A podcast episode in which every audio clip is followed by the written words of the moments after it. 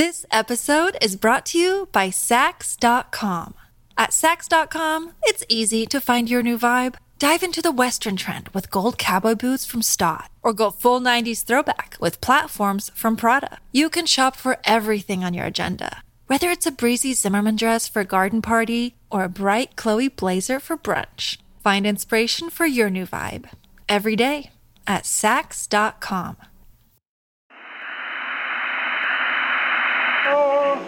wonder working power in the precious. Incredible as they seem, are not the results of mass hysteria.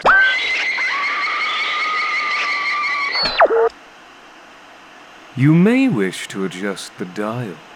You are currently tuned into the wrong station.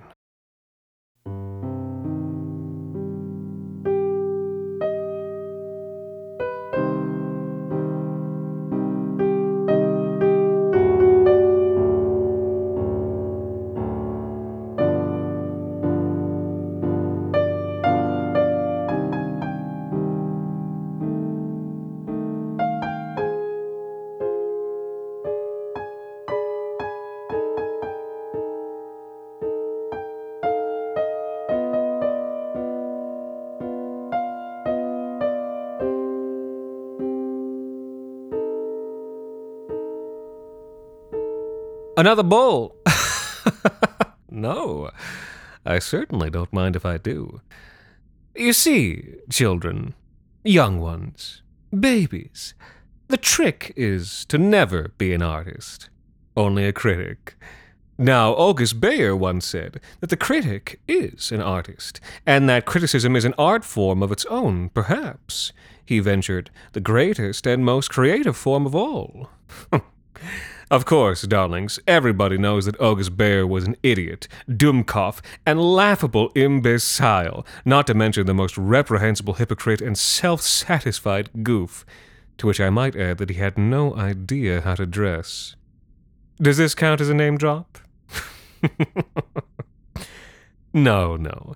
In my professional opinion, as the foremost critic of my generation, those who can't do, teach. Those who can't teach, bartend. Those who can't tend bar, plunge toilets. And those lacking the moral character for that become critics. If they come from money. That's the other trick, my dearies. Don't be an artist, and do come from money. Now, if I may drop a second name, my old friend Practical Sham made both mistakes. Practical Sham?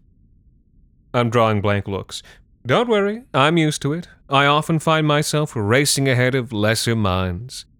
No, no, I can see old Practical has fallen quite out of favor with the current crop of youth. I'm sure he'll be re both discovered and habilitated in another twenty years, as such is the tiresome cycle of art. But suffice it to say for now, that he was somewhat of a bull in our scene when I was just starting out. You see, I had some notion that I might be an artist myself back in those days. I'd done a bit of work in the medium of flesh. Truly, nothing inspiring, and I didn't have the work ethic for it. But I was an impressive dresser and had deep pockets. And so, for a time, the world took my pretensions more seriously than it should have. I fell into the orbit of Sham and his école just around their peak. I know the fashion now is all for clean lines and simple silhouettes. But during that era, the fashion among fleshwalkers was for decadence, grotesquerie, magnificent daring, and outrecuidance. Sham was somewhat known for this. His works were framed by a macabre twist of mind, and while a small, loyal following considered him something of a prophet, the general glut of society saw what he was doing and immediately decided it was not for them. During our long evenings, drinking pressed starling liquor on the Schmarrig Weberstrasse, Sham would alternate between interpreting this as proof of his own genius and as a source of deep despair. It all seems quite tiresome in retrospect, but at the time I was somewhat taken in by this mythological construct of the misunderstood genius, and so I was quite happy to smoke my candy blunts and indulge myself in the role of art understander. Never mind that I produced only minor works at the rate of once in a when I was sober. I thought that by acting the role of art initiate, I would create myself as an artist. like so many of us, I much preferred play acting of the artist's persona to the thankless labor of creating art. Now, Sham's great bete noire was a woman named Varna Crusade. Ah, yes, I begin to see some dim glimmers of recognition in those dull eyes now. Varna had and was everything practical act, and therefore hated. She was rich, tall, stylish, handsome. She had shoulders and a jaw, while Sham hunched and gnawed at his underbite. Varna was the first person you noticed when you walked into any room she was in, with her white hair worn up in meter long Liberty spikes, her black goggles and blue lips, and a fresh, still bloody leucoplexus pelt worn slung over her shoulder. By contrast, Sham, with his lank hair and battered tweed jackets, lingered muttering around the edges of the room, cradling his brass hand. But here's the fascinating thing, my little chillies. Even though none of Varna's fans had any idea who Practical Sham was, she did. And not only that, but she hated him almost as much as he hated her. Why? Well, why else do people hate one another in this sick little subculture of ours? Out of brute envy. She suspected, you see, that there was a chance, just a chance, mind you, that despite her fame and his obscurity, that his creations were, well, better than hers. oh, the deliciousness of it. How one does love a rivalry. It's why I try so hard to create them now. That, and because it's something to do in my waning years. Well, things all came to a head at the annual Grand Expose. Aha, oh yes, chuckle away. Things were then as they are now, are not that old after all. Hop! I see you about to make a remark. Don't make me fling this martini in your face young beast. it was, uh, well, if I may wax eloquent about the old days, it was the greatest a fleshmonger I had seen before or since. My own contribution to the expose that year was modest. A simple, sleek furred porpoise, held aloft by gas bladders and guiding itself through the air by, oh, sort of arthropod, sort of trilobite wings. Oh, don't flatter me now. It was a bit ahead of its time, but a bit behind other, more precocious artists, and executed with, I'll admit, a lackluster amount of flair. But there was magnificent art that year.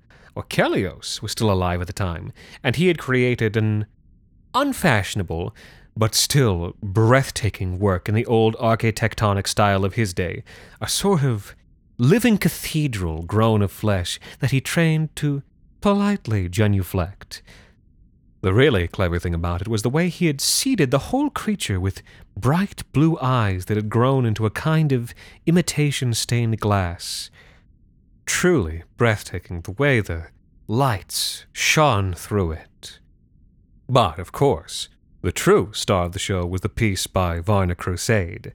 She was one of the few flesh markers incorporating plant material at the time, and she had grown an entire oak tree through an enormous swine. Standing close to it, you could brush your fingers along its flank, feeling the roots growing within. The creature's pain was sublime, truly sublime to feel. But in addition to this aesthetic pleasure, the work had a crowd pleasing feature as well. The trees growing from that enormous hog's back had been espaliered so that its branches hung low enough to brush the floor. Even roachfolk could reach up and brush the red leaved limbs. But the ingenious thing was this she had grafted different fruit stalks to the trees, and then, since breasts were something of a signature of hers, she had engineered the trees to grow them the result was, as the hog made its way through the expose crowd, its hundreds of branches were each trailing these pendulous mammary clusters, each nipple of which dripped heavily with a different honeyed nectar. Oh, I can still remember the taste of pears upon my lips, the hog's little tremble of pain as I supped from the teat and the tree drew its water from within the pig's body. Exquisite. Now, Sham had also outdone himself that year, but his work was more subtle, dark, and complex than maybe the audience was prepared for. His inspiration, he explained to me, had been drawn from a certain order of crustaceans that parasitize the lungs of snakes, segmented worms known as armillifers. The creature he had grown was about twenty feet long, and each segment of the worm was comprised of a skeletal head with wide, staring eyes. Each skull's distended lower jaw yawned toward the spine hole of the skull before it. The truly exceptional element, though, was the way he had grown a phallus into the mouth of each skull and a pendulum into its base. And so this creature moved itself along the floor, inchworming, as it were, in the most shockingly explicit fashion. Needless to say, people found this one polarizing. While certain people of refined sensibilities found it to be a daring and inspired work of flesh mockery, it was not popular per se, and so at the expose's finale, the Iridium Palm was awarded to Varna Crusade. Sham had seen it coming, and he had spent the entire ceremony becoming ruinously drunk. I will confess, I encouraged this by feeding him drinks all evening long. Even at that tender age, I had that love for a good scene that has made me the critic I am today. And so, suspecting what might happen, I refilled his cup and refilled his bowl, and passed him fresh injections of crystal wasp, and whispered nasty things in his ear, and met his fulminative rumblings with affirmation and encouragement. But the scene that followed was better than even I could have imagined. Just as Varna rose, graciously, to receive her award, Sham climbed up onto his table, kicking away the crystal flutes and platters of alien delicacies, and leveled a finger at her and screamed, Mediocrity! Oh, I could have just died of pleasure. The silence that followed was palpable. Somebody actually let their glass slip from nerveless fingers. After a moment's hesitation, Varna approached the podium. Yes, that very one there, the one made from ribcage and crystal. And in that deep, calm voice of hers, she said, What did you call me? I said mediocrity practical spat. I said your work is vague, crowd pleasing pablum for the single minded. I said it is bland, uncourageous, generic, and forgettable work that feels nothing, offers nothing but what its viewers would expect, and that it is devoid of either propositional content or sublime truth.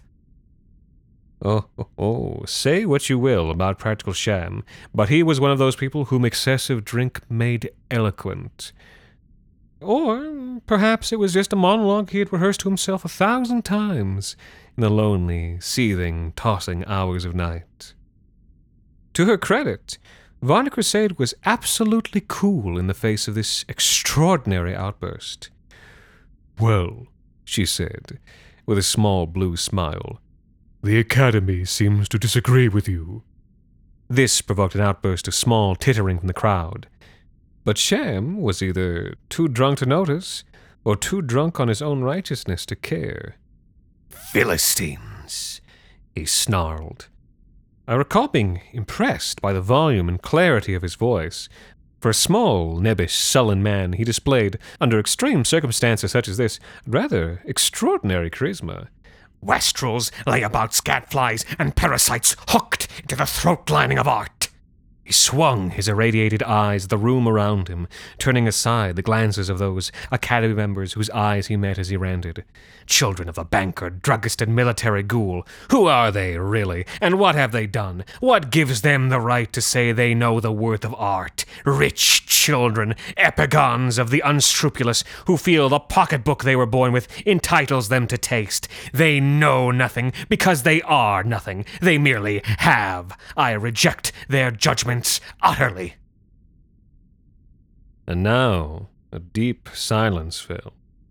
I must say it was a telling blow for me.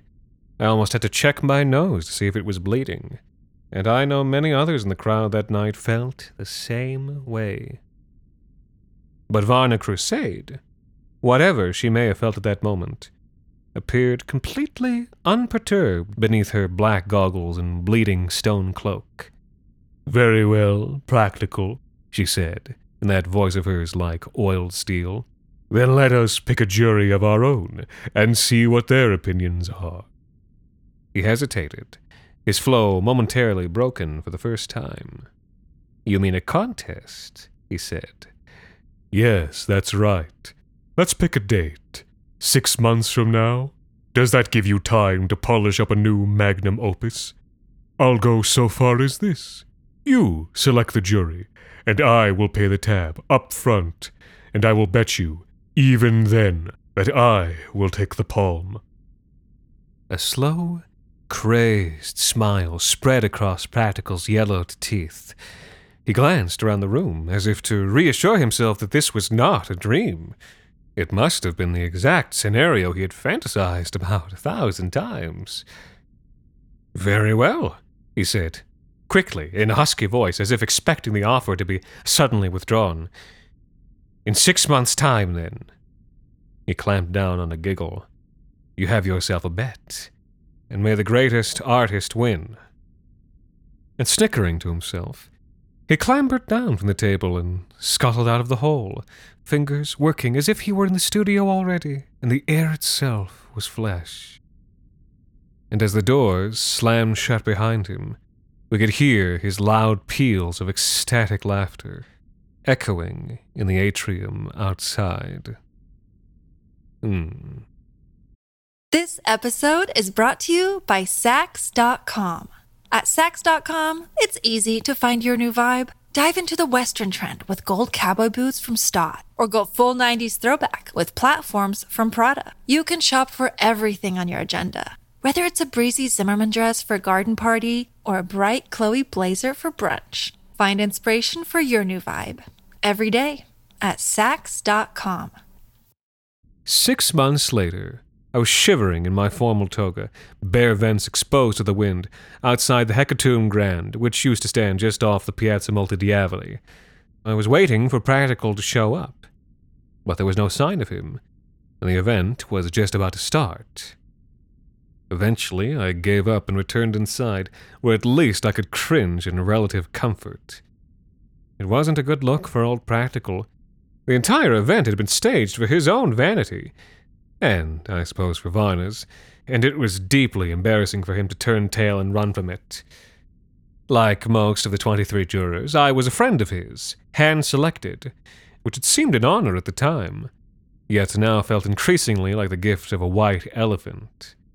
The scandal at the Grand Expose had at least been delicious, but Sham's subsequent, increasingly erratic behavior was completely without fun.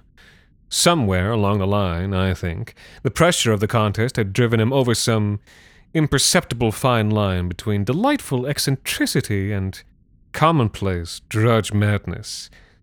I hated to see it, but more to the point, it bored me. I made my way into the event hall and collared one of the android servers, demanding a coupe filled with parrot's brains and alcohol. This was quickly furnished, and I drank glumly on my own. He isn't coming, is he?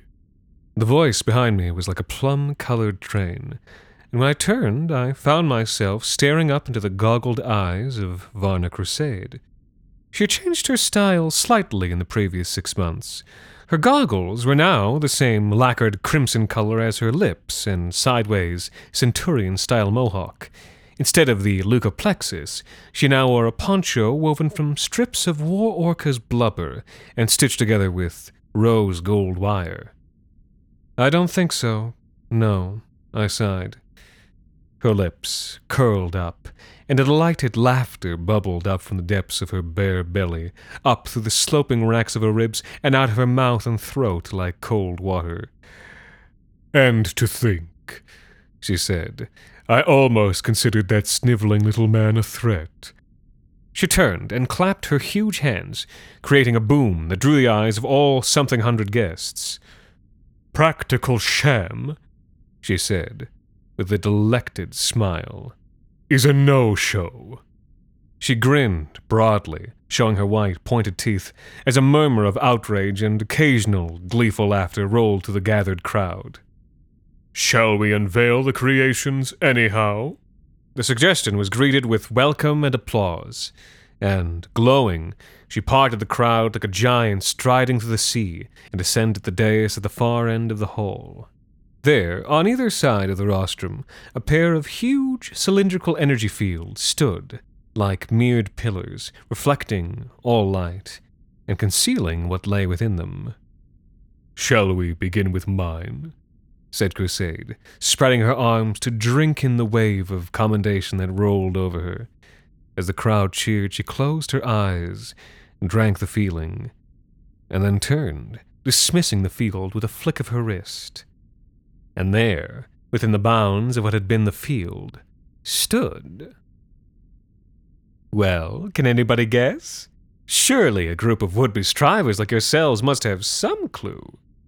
Drowned goddess. no, clever guess, though.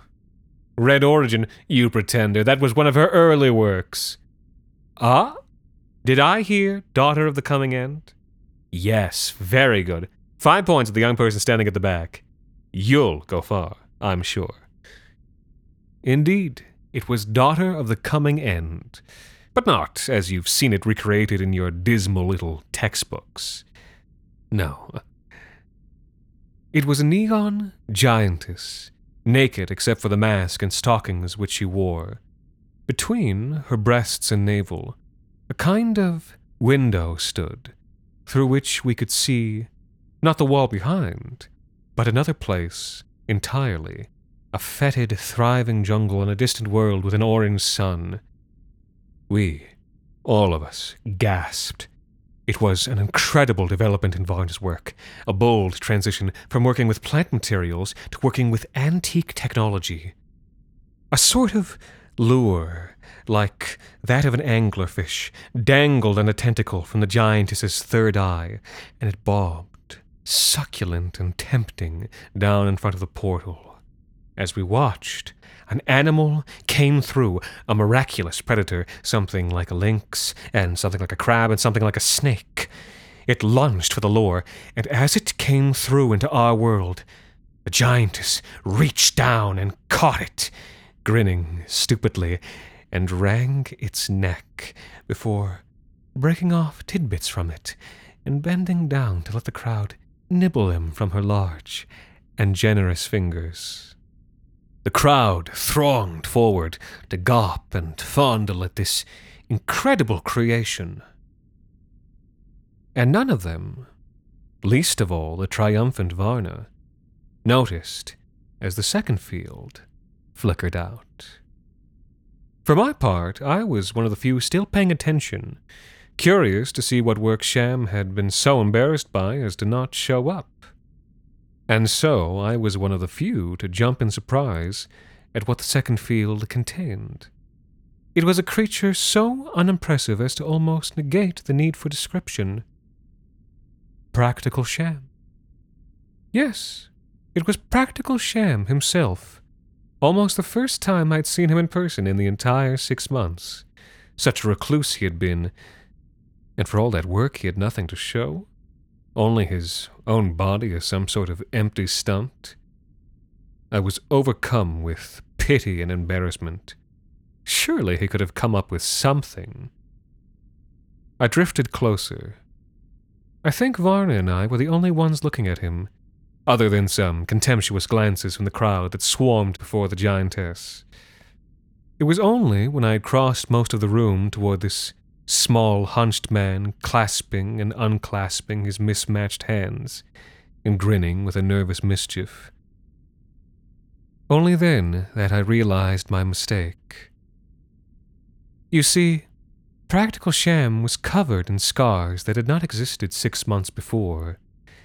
Deep, reddish, puckering ones that scored up and down his pale, shirtless body like rift valleys in a desert land. They would have looked almost industrial were it not for the baroque mathematical elegance of their spiraling sinusoidal lines. I stopped in my tracks. Oh, Lord, I thought. Oh, Lord, he didn't. He met my eyes, saw me realize, and smiled, showing me those crooked yellow teeth.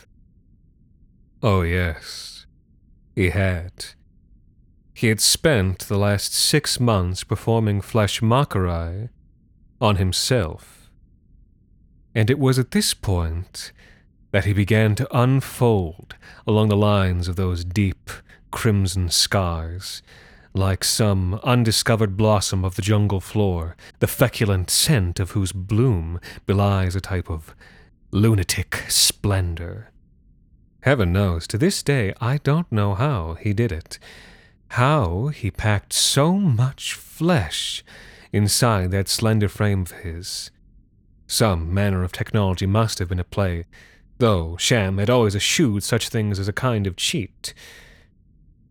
But then again, this aberration of the flesh that was unfurling around him like a black cloud violated all previous rules by which he had bound himself. Sham had despised the old style of Orchelios and his peers. And yet, nevertheless, Gothic arches of flesh and flying buttresses of bone began to stretch from his spine like monumental moth wings from an unassuming pupa. He had found Varna's recourse to vegetable matter even more worthy of his contempt. And yet here were coiling, snaring, catching vines, wide maws of Herculean fly traps that yawned from his expanding flesh. And yes, even the new, sleek style that he had mocked to scorn in my own works and those of my generation, yes, even those could be seen at play in this new, violent design of his, in the chrome fuchsia gloss of his vast, expanding lizard's belly, in his cruel, lacquered claws and damp pterodactyl wings, still glistening as with poisoned afterbirth. He rose slowly to the ceiling, his mild little human form no more to the enormity of his new body unfurling from him than the snail's horn is to the snail. Though he clasped his meagre hands in an aspect of silent prayer, the serpentine, chimeric nightmare that was now the rest of him writhed and howled from a hundred mouths in damp, flapping cloaca. The crowd before him screamed and fled on either side. He opened his eyes and smiled that crooked yellow smile of his. And then the giantess looked on in dumb fascination as the swarming, storm cloud body of practical sham fell and coiled around her to scratch and rut and suck with crocodile parts and tooth lined lamprey holes. I looked away. The giantess made a cooing, mournful noise it died. It struck me as a terrible waste of art. My attention was drawn back by the sound of smashing glass, and I turned to see Varna Crusade standing on a tabletop, screaming and lobbing whole bottles of champagne, grenade like at the thing Practical Sham had turned himself into. It hissed and recoiled as exploding glass tore red gaps into its flesh. And then it rounded on her and for the first time in my life, I saw fear on the face of Varna Crusade. And she turned and ran, huge legs pumping as she burst through the front door and out among the snow covered statues of the Piazza Multi Diavoli. The sham beast raced after her, trailing a slippery type of oil across the floor, and I followed it as best I could, slipping and sliding in the creature's horrid, intoxicating, amber Grecian slime. Outside, it was even colder than it had been earlier that evening, as cold as the final snow. But all the same, I chased after the two great artists of my time, my erstwhile friends and idols, through the ruins of the glass statues they had smashed on the Piazza Diavoli and down the sloping Schmerich Weberstrasse toward the lower levels of the city. I found a pool of turquoise blood. Varna's, surely down by a shop front on the Rue de Tisserand, which had been smashed to pieces by the huge writhings of practical sham. I followed the teal droplets, down and down to the bottom of the gemmer's quarter, where a vast stone culvert yawned like a foramen at the base of our city's skull. Practical! I shouted. Practical, come back!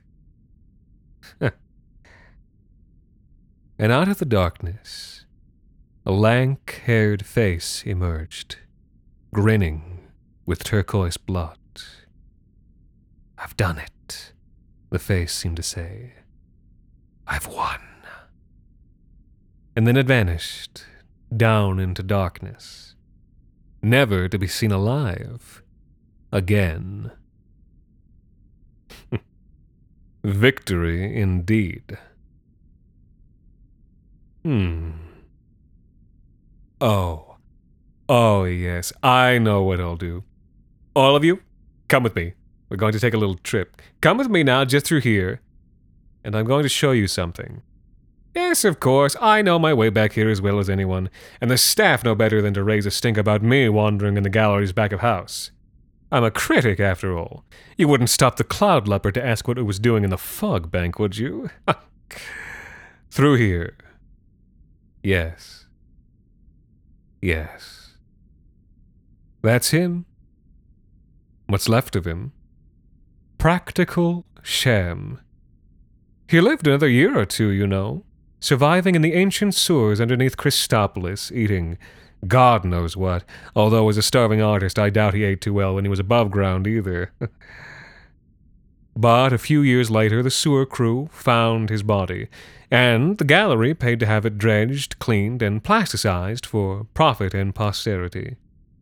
It was, of course, the final work of one of the great fleshmockers of his, or any other time. A technical nonpareil, to be assured. And yet, well, it hasn't aged particularly well now, has it? It lacks the masterful restraint and cool control over a single concept that typifies his finer works. It is his grandest work, undoubtedly. But sadly, for old Practical, it is far from his best. A dully pessimistic mishmash, a dismal ragbag and vulgarity, I am afraid. What a shame for old Sham. He could have chosen differently. And so here he stays, gathering dust in the back room.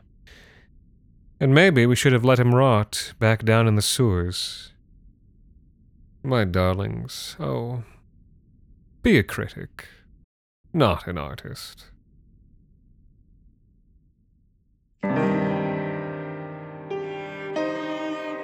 This week's episode, The Better Craftsman, was written by Alexander Saxton and performed by Anthony Botello. The Wrong Station is made possible with the generous support of our listeners on Patreon. Thank you to our new patron, Sean McLeod, for helping us keep the lights, well, off. You can also support us by leaving a rating and review on iTunes, or wherever it is you listen to The Wrong Station. The Wrong Station is co produced by Alexander Saxton, Anthony Botello, and Jacob Duarte Spiel, with music composed and performed on the piano by Ilan Citrin, and arranged for the viola and performed by Viola Schmidt. You can follow The Wrong Station on Twitter, Facebook, and Instagram, and email us at thewrongstation at gmail.com. And until next time, thank you for listening.